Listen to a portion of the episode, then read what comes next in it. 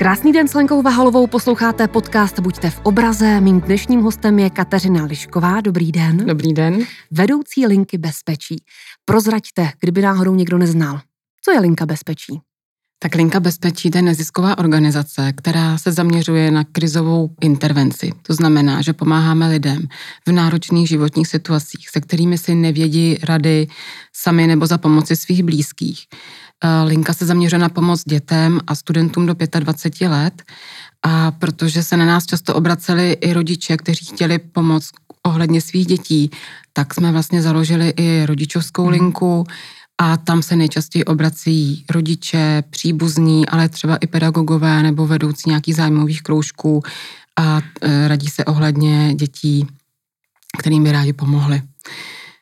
Když se na to podívám, tak vlastně linka nenabízí jenom tu samotnou pomoc, e, která nejčastěji přes telefon, ale třeba i přes chat a přes e-mail.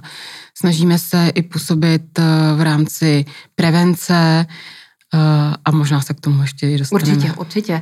Ale rodičovská linka, pokud si dobře vzpomínám, tak nejede 24 lomeno 7. Nejede celou mm-hmm. noc, celý den, celý mm-hmm. týden.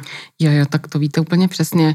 A to je vlastně rozdíl proti lince mm-hmm. bezpečí, která je určená právě těm dětem a studentům. Ta funguje non-stop jak jste říkala, 24-7, to znamená, že kdykoliv během svátků, víkendů, o Vánocích, vždycky jsme tam k dispozici ale na tom telefonu. My máme také četovou službu, tam vlastně máme provozní hodiny vždycky od 9 do 1 a potom odpoledne od 3 do 19 a také máme e-mailové poradenství a ten e-mail vlastně mohou děti nebo ti mladí dospělí napsat kdykoliv a my odpovídáme do tří pracovních dnů. A u té rodičovské linky tam vlastně je ten Jednak je tam jiné telefonní číslo, možná to vlastně to mhm, nejdůležitější mm. telefonní číslo linky bezpečí jsem ještě zapomněla zmínit a to je 116 111. A na rodičovské lince je to telefonní číslo 606 021 021 a tam se právě dospělí mohou obracet v pondělí až ve čtvrtek a rovněž můžou napsat e-mail a kolegové jim odpoví zase do tří pracovních dnů. Jak fungovala linka bezpečí v době takzvané koronakrize? Bylo více telefonátů, chatů, e-mailů? Tak v době koronakrize jsme se snažili pořád zůstat eh, v provozu. I my vlastně jsme museli hodně náš provoz přeorganizovat, abychom linku udrželi, protože to byla velmi náročná i psychicky náročná doba pro děti v rodinách i pro samotné rodiče, takže jsme se snažili být k dispozici. Eh, museli jsme trošku snížit eh, kapacitu na telefonu, protože jsme potřebovali i nás, naše kolegy chránit. Mm takže jsme zmenšovali týmy, ale oproti tomu jsme se snažili zase naopak nabídnout prostor v online prostředí, takže rozšiřovali jsme čet na 12-hodinový provoz a rodičovská linka také fungovala ve 12-hodinových režimech. A počty těch telefonátů nám víceméně neklesly, trošku se teda ponížily tím, že jsme měli my sníženou kapacitu, ale jako co do obsazenosti že nám to tam zvoní neustále, mm. tak to vlastně zůstalo. I, I se nám stávalo, že jsme museli odkládat hovory, protože jsme tu kapacitě nebyli schopni odbavit. A měli jsme vlastně téměř 200% nárůst v rámci mm. těch eh, četů. No a volali s jinými tématy? Bylo to jiné období v něčem? Jiné bylo zejména v tom, že jak je linka bezpečí zdarma, tak samozřejmě přináší i nějaké legrácky a děti mhm. to tak jako vyzkouší a v partách různých jako prostě zkouší, jak ta služba funguje, nebo jak bychom na nějaké situace reagovali. A tyhle hovory úplně odpadly. Během hmm. té koronakrize jsme se setkávali vlastně pouze s hovory, které byly opravdu mm, tematicky zaměřené, z pravidla i vážnějšího charakteru, protože ta situace prostě byla náročná a e, docházelo k prohlubování různých psychických potíží u lidí, protože byla třeba hůře dostupná nějaká následná péče. Takže ty hovory pro nás vlastně, nebo ty směny byly velmi náročné v tom, že e, byly vždycky naplněny velmi náročnými tématy. Posloucháte podcast Buďte v obraze. Mým dnešním hostem Kateřina Lišková, téma linka bezpečí. Zajímá mě, jaká témata nejčastěji řešíte? Tak úplně nejčastějším tématem jsou psychické potíže. Jenom za loňský rok jsme měli přes 2000 kontaktů, kdy se řešily sebevražedné tendence, přes tisícovku sebepoškozování. Eh, bohužel to nějaký trend jako posledních zhruba tří, pěti let, kdy tyto potíže u nás děti řeší nejčastěji. Vedle toho jsou to vztahové potíže, takže cokoliv se děje v rodinách, v partnerských vztazích, ve vztazích s vrstevníky, ale také samozřejmě potíže na internetu, ve škole. Na rodičovské lince tam vlastně hodně řeší jednak výchovné problémy dětí, eh, dále různé porozvodové nebo kolem rozvodu situace hmm. a také psychické potíže u dětí. Co se stane u dítěte, když přemýšlí o sebevraždě? To už mi přijde, že je hraniční. Určitě je to vždycky velmi často navázáno na nějakou velmi náročnou traumatickou situaci. Dneska, když jsem za vámi jela, tak jsme zrovna měli takový případ, kdy tam vlastně chlapci zemřela maminka a e, on se s tou ztrátou těžko vyrovnával, takže zrovna u nás třeba řešil sebevražedné tendence. Eh, jsou to ale i situace, kdy jsou děti obětí nějaké trestné činnosti, znamená třeba znásilnění, pohlavní zneužití, eh, někdy i oběti šikany řeší, že už vlastně se jim na světě nechce být, takže mm, většinou se tyhle ty eh, otázky okolo bytí, nebytí vztahují k nějaké takovéhle těžké traumatické situaci. A když vám někdo takový zavolá, tak já vždycky přemýšlím o tom, že na druhém konci musí být opravdu zdatný člověk, že si s tím poradí, myslím na vašem místě, jako operátor nebo konzultant. My vždycky stojíme na straně života, takže se snažíme vlastně hledat eh, nějaký smysl, pro který tady má cenu zůstat, tak aby ten hovor byl ukončen s tím, že ten člověk eh, buď to se rozhodl odklonit od toho jednání, nebo eh, kýval na to, že mu třeba pošleme záchrannou službu, protože nám volají i tací, kteří jsou už třeba pod vlivem nějakých léků, které snědli a zaleknou se a v tu chvíli volají Eh, vždycky to berem tak, že to, když už zavolají, tak je to aspoň taková jakože částečka toho člověka chce tady zůstat, se tady žít. Takže je to taky trošku volání o pomoc a eh, jako velkou dovedností toho pracovníka musí být na tuhle tu částečku toho člověka se vlastně naladit a skrze ně potom vlastně ten hovor ukončovat s tím, že se buď posílá ta záchranná služba, nebo se vlastně třeba domluvila nějaká Eh, možnost třeba i psychologické podpory nebo podpory někoho blízkého, aby ten člověk eh, se rozloučil s tím, že ten člověk neukončuje, nebo ten volající neukončuje život. Posloucháte podcast Buďte v obraze a mým dnešním hostem je stále Kateřina Lišková, vedoucí linky bezpečí. Do jaké míry se využívá chat, do jaké míry e-mail a kdy telefonují? Mm-hmm. Tak pořád zůstává telefon jako nejčastější uh, komunikační kanál, mm-hmm. který si uh, děti a dospívající volí. My máme měsíčně zhruba 10 tisíc dovolání, ale vidíme samozřejmě trend, že mladí lidé jsou v online prostředí, takže uh, nám se neustále navyšují počty chatů a e-mailů. A když jsem se na to dívala, tak v letošním roce je to měsíčně zhruba 250 až 300 kontaktů na chatu a stejné množství e-mailů. A zvládnete všechny případy vyřešit? Nebo někdo zůstane na lince? Tak je to tak, že vlastně my víme, že se k nám spousta dětí nedovolá hmm. a také se stává, že i když zvedneme ten telefonát, tak musíme poprosit uh, o to, aby ten člověk zavolal později, protože ta kapacita naše není dostačující tomu množství dětí, které se na nás obracejí. My víme, že zhruba tisícovku prostě odbavíme, ale další dvojnásobek neodbavíme. Kolik vás je třeba na té směně a jaký by byl ideální počet? Mm-hmm. Na směně nás eh, může být odpoledne až sedm a ideální počet, to si jsem schopná mm. odhadnout jako možná dvojnásobek, trojnásobek, aby jsme odbavili ty všechny, kteří to v ten den zkoušejí, eh, což samozřejmě je vázáno na jednak kapacity personální, tak i finanční, ale i prostorové, eh, protože ty prostě nemáme. Vy jste na lince bezpečí od roku 1997. Je víc a víc telefonátů, nebo to číslo je podobné? Myslím si, že vlastně dříve to bylo tak, že nás tam bylo i deset na té směně, ale tím, jak linka bezpečí, takže těch telefonátů vlastně možná bývalo i víc, ale tím, jak linka bezpečí reagovala na trendy, že děti jsou také v online prostředí, že se také snažíme chodit za dětmi do škol, tak vlastně tu činnost telefonickou doplňuje dalšími aktivitami.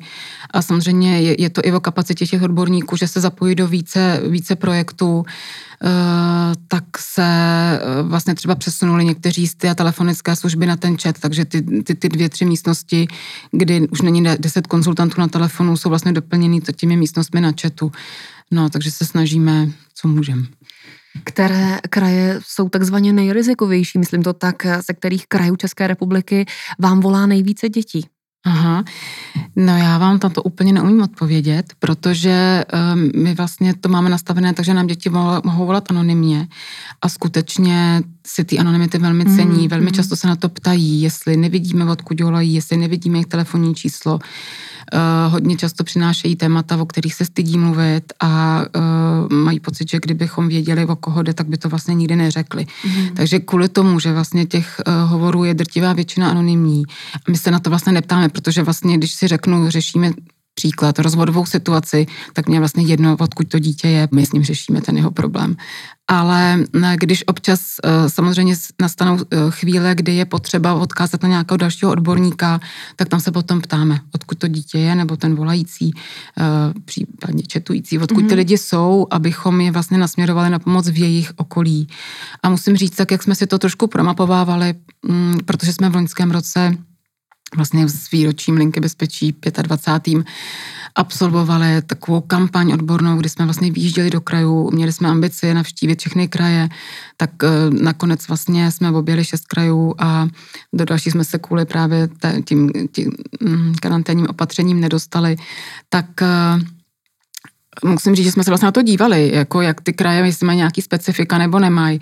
A z pohledu těch potíží, které děti trápí, tak si myslím, že se to spíš odvíjí od nějaké ekonomické situace lokální, že to je spíš jako vázáno na nějakou lokalitu, kde mají nějaké problémy uh, etnického rázu, mm. ekonomického rázu, uh, ale ty děti vlastně napříč republikou víceméně prožívají podobné mhm. situace mm. tím, jak je to stažené k rodině, ke škole, tak eh, to takhle úplně vlastně nemají napojené na to, kde se nacházejí. A teď mě zajímá ten moment, kdy tu anonymitu musíte prolomit. Kdy už si řeknete, hm, tak tohle už je špatný, musím se zeptat, odkud je a začít to řešit. Mm-hmm. Tak my se to snažíme uh, vždycky zjistit u těch sebevražedných tendencí, protože chceme tam poslat tu záchrannou službu. Je to tedy ve chvíli, kdy už je to započatý sebevražený pokus.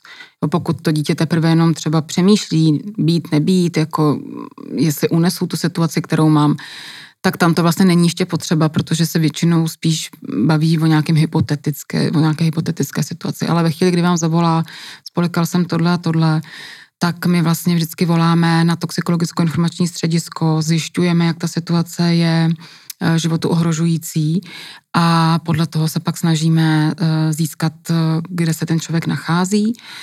Stejně tak, pokud je to dítě v situaci, kdy je třeba zneužívané v rodině, tak se ho snažíme motivovat k tomu, aby chtělo vyhledat další pomoc. Ve spoustě případech si třeba ty děti jenom vezmou kontakty, takže my budeme jenom vědět třeba Praha, Eh, vezmou si kontakt na nějaké odborné pracoviště, které jim s tím může pomoct a vlastně necháváme tu kompetenci na něm, eh, že třeba za pomoci nějakých blízkých prarodičů například nebo kamarádů jako zvládnou tu situaci uh, sami ale někdy je to tak, že ty děti, že cítíte, že by to prostě třeba nešly na nějaký úřad ohlásit nebo tak, tak se snažíme namotivovat, aby tu pomoc jako si nechali vlastně poskytnout skrze linku bezpečí uh, a ty děti potom nám sami nadiktují, odkud jsou a, a požádají nás třeba o to, abychom tam tu pomoc za nima poslali my. Posloucháte podcast Buďte v obraze. Mým hostem je Kateřina Lišková z Linky Bezpečí. Za vaší kariéru stalo se někdy něco bizarního, nějaký zajímavý, zvláštní telefonát? Tak já si myslím, že jsem jich tam zažila opravdu velkou spoustu. Uh, napadá mě, že vlastně pro nás je taková, nevím jestli bizarní, ale jako vlastně v něčem výjimečná situace, kdy uh, musíme třeba váhat, jestli už uh, je na místě uh, zasáhnout nebo nezasáhnout, kdy ještě furt jako jsme na straně důvěra, ve, ke, kli, jako nezradit důvěru klienta mm-hmm. a kdy už třeba naopak uh, dostat i zákonu. Uh, takovým jedním velmi netypickým příkladem je, že vlastně v průběhu kontaktu se ukázalo, že začíná klient plánovat vraždu.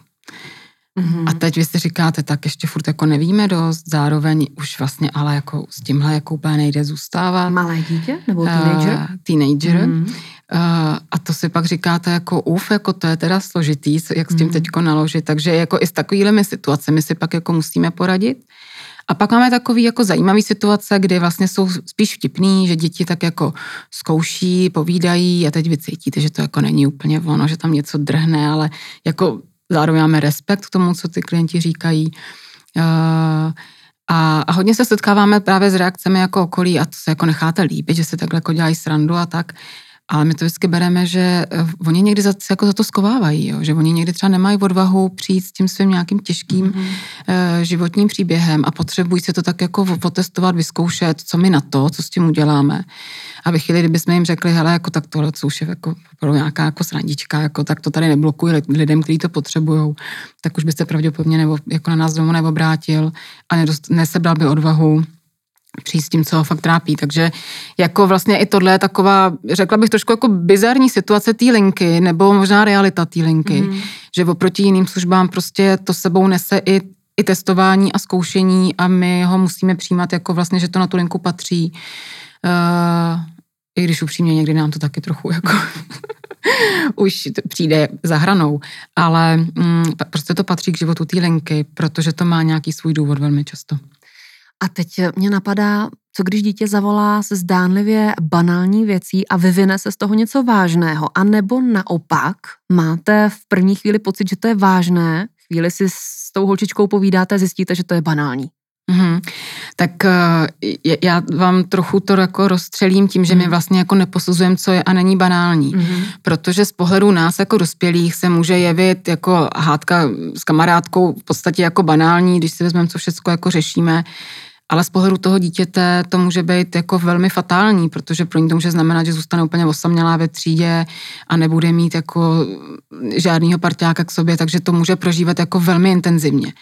Takže proto vlastně my to jako úplně ne, ne, ne, nehodnotíme, protože vždycky to se na to snažíme koukat pohledem toho volajícího. On má nějaký důvod, proč tohle téma přináší.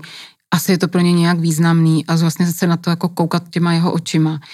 Samozřejmě mu nabízet i nějaký odstup, nadhled, nějaký rozšíření možností. Ale to, jak to říkáte, eh, tak s tím se samozřejmě stává, jako se setkáváme velmi často, protože třeba děti, které eh, zažili zneužívání, tak vám na první dobrou neřeknou, já jsem byla zneužitá. Mm-hmm. Ale tak jako trošku chodí kolem horké kaše a třeba vám jako řeknu začátku, no já bych chtěla mluvit o tom, že mě něco bolí. Mm-hmm. Jo a teď vlastně vy postupně času zjistíte, co toho človíčka bolí a proč ho to bolí. Jo, takže to tak jako se vlastně vyvrbí až v průběhu toho hovoru, často taky jenom z náznaků, takže vám to potom jako trošku jako taková mozaika se začne skládat a pak třeba řeknete, takže mluvíme o mm-hmm. třeba tomu, že ti takhle někdo ublížil. Jo. Ale, ale jsou pak třeba i opačně, že zvednete telefon a tam člověk pláče. Je to jenom nával pláče, vůbec není schopný třeba uh, souvislého povídání a, a postupně se to rozkryje a právě třeba zjistíte, že, že to byla nějaká emoční reakce na něco, co jako jindy by ten člověk nad tím mávnul rukou, ale možná souhrou nějakých dalších okolností ho to prostě zrovna v tu chvíli rozstřelilo. A jsou takzvané modelové situace, které se stále opakují? Myslím si, že vlastně jo. Mm-hmm. Že, se, že se dějí vlastně jako v každé té oblasti, o které ty děti s námi mluví, tak v rámci šikany jsou, jsou vlastně nějaké postupy, který, jako kterou prochází ta oběť, eh, kdy je potřeba nasměrovat, podpořit v tom, že má eh, hledat nějakou další pomoc. A vlastně ty děti jako ty situace prožívají vlastně velmi podobně. Jsou to i rozvodové situace nebo v rodinách. Jako mně připadá, že to vlastně je takový trošku Eh, že se ty situace dějí podobně, uh, jenom vždycky tam musíte dosadit jako nějaký konkrétnosti toho konkrétního člověka, jeho nějaké zázemí, zdroje, ty už in, potom jsou velmi individuální, ale jsou to takové vlastně možná mustry nějaký, podle kterých se jde. A co teď bylo zajímavé, jsem se bavila s kolegyněmi ještě, než jsem tady byla přivedená mm. k vám, že vlastně, jak jsem na té lince dlouho, tak jsem zažila i jako vlastně různé generace těch dětí, jo, že už mm. jako mhm. odrostla část uh, a narostly nové děti a že vlastně se moc jako nemění ty problémy, mm. že vlastně ta dorůstající generace zase žije v rodině, řeší školu, řeší partnery, řeší vrstevnické vztahy, že vlastně ty věci nejsou příliš jiné, takže ty lidi zažívají podobné problémy, ale přesto tam vidím jako nějaký uh, situace, které dřív nebývaly. Rozhodně to jsou potíže na internetu, mm-hmm. které předcházející generace prostě neznaly a uh, v posledních deseti letech pracujeme hodně se sebepoškozováním, které jako před 20 lety na týden se vůbec neexistovalo. Mm. Posloucháte podcast Buďte v obraze, téma Linka bezpečí, mým dnešním hostem vedoucí linky Kateřina Lišková. Když bych chtěla být konzultantem, co musím splňovat? Tak uh, základ je věk 21 let a um, my jsme vlastně sociální službou. To znamená, že je potřeba vlastně naplňovat zákon o sociálních službách, takže mít vzdělání v sociální oblasti, uh, případně mít nějaký kvalifikační kurz a vždycky je potřeba mít výcvik v telefonické krizové intervenci. Jak dlouho to trvá ten výcvik? Ten výcvik telefonické krizové intervenci uh, trvá 150 hodin standardně. Uh, I Linka vlastně takový výcvik nabízí. A nejen vedle toho, že vlastně poskytujeme pomoc dětem, tak se snažíme i vlastně využít uh, ty zkušenosti našich odborníků, takže vlastně realizujeme i výcviky pro širokou veřejnost, i odbornou, i laickou, právě s zaměřením na využití té krizové intervence. Stává se někdy, že konzultant řekne, budu muset odejít, nemám na to. Mm-hmm. Je to těžká práce. Um, Stává se nám to. Jednak ještě bych možná doplnila tu vaši předcházející otázku. Eh, všichni musí projít psychologickými testy. Mm-hmm. A jednak jimi ne všichni projdou, takže už, už to je takový první síto, že se na tu linku nedostanou všichni, ale stává se nám, že eh, třeba po čase lidi přijdou, že si to vlastně ani nedovedli představit, že ta práce fakt je tak někdy emočně náročná, že to pro ně je těžký. Někdy se to stává, jak sami zažívají ve svém životě nějaká různá těžká období, tak si třeba potřebují odpočinout, než si vyřeší nějakou svoji obtížnou situaci, protože by je to zasahovalo v tý, při té práci a mohli by tam vnášet nějaké svoje věci. Tak třeba na nějakou část um, období přeruší a pak se zase vrátí. A pak taky my jsme takový hodně týmoví hráči. U nás vlastně ta práce funguje tak, že je každá směna zastřešená vedoucím směny takzvaným intervizorem a e, nějaké těžší uh, hovory právě třeba u těch sebevražedných klientů se vždycky konzultuje postup, uh, hodně o tom vlastně rozhoduje potom i ten vedoucí směny. Takže lidi, kteří jsou takový solitéři a nejsou zvyklí pracovat týmově, tak moc dlouho nás nevydrží. Ale na druhou stranu bych to chtěla vlastně vyvážit tím, že máme takovou zkušenost, že kdo na té lince začne dělat a pokud třeba neodejde do půl roku, tak už tam zůstane, protože ho to chytne za srdce. Jste nezisková organizace, jak se vám daří schánět partnery? A můžu pomoci i já jako jednotlivec? Mm-hmm. Pro nás je vlastně velmi důležitá pomoc našich partnerů, protože pro nás doplňují vlastně pomoc státu. Tím, jak my, je pro nás trošku nepředvídatelná, jaká výše dotací bude lince přiznána, tak je pro nás vlastně velmi důležité, když máme stabilní partnery, pro nás jsou velmi důležití naši generální velký partneři, ale i pomoc, podpora ostatních firm a samozřejmě pomoc individuálních dárců, kteří uh, mohou i třeba jenom menším darem, ale trval, s trvalým příkazem uh, pomoci bude to přispění na dobrou věc, vždycky jsou ty peníze vlastně využity do provozu linky a pokud by někdo měl chuť, tak to linku podpořit, budeme za to velmi rádi. E, může to pomoci právě stabilizovat ten rozpočet a plánovat potom rozsah služeb. E, všechny dostupné informace k tomu, jak linku podpořit, lze najít na webu Linky bezpečí nebo přímo na www.klublinkyvbezpečí.cz. Za to bych moc poděkovala. Posloucháte podcast Buďte v obraze. Mým dnešním hostem Kateřina Lišková, vedoucí linky bezpečí. A teď zajímavý projekt Linka bezpečí ve vaší třídě. Co to je za projekt? Mm-hmm. Tak uh, my jsme si říkali, že nechceme být jenom za těmi telefony, ale že vlastně nám přijde důležité uh, za těmi telefony a řešit až post ty krizové situace, ale vlastně věnovat se taky trochu prevenci. Uh, takže jsme si říkali, že zkusíme vyjet za dětmi do škol. A linka bezpečí ve vaší třídě vlastně znamená, že uh, přijíždíme do základních a středních škol, uh, pracujeme s dětmi na tématu, které si vlastně uh, oni sami vyberou. Máme zhruba pět témat typu, když se odlišuji, když se mi nedaří, potíže v online prostředí a podobně. Uh, škola si to může objednat, vlastně se může podívat, jaké to téma třeba pálí tu, tu danou mm-hmm. školu nebo tu třídu a naši vlastně dva lektoři přijíždějí a pracují s tou skupinou dětí, tak aby vlastně zmapovali, co to je za potíž, jak se ta potíž dá řešit, aby vždycky zůstaly potom nějaké mapy pomoci těm dětem, aby se dokázali v těch situacích zorientovat a věděli, kde když tak hledat pomoc. A nabízíte i pasivní poradenství? Po případě, co to přesně znamená? Co si pod tím představit? Hm, to je vlastně naše taková úplná novinka, že jsme si říkali, že vlastně spousta dětí se jednak nedovolá, ale stejně si myslíme, že to je špička ledovce, která se rozhodne pomoct vyhledat.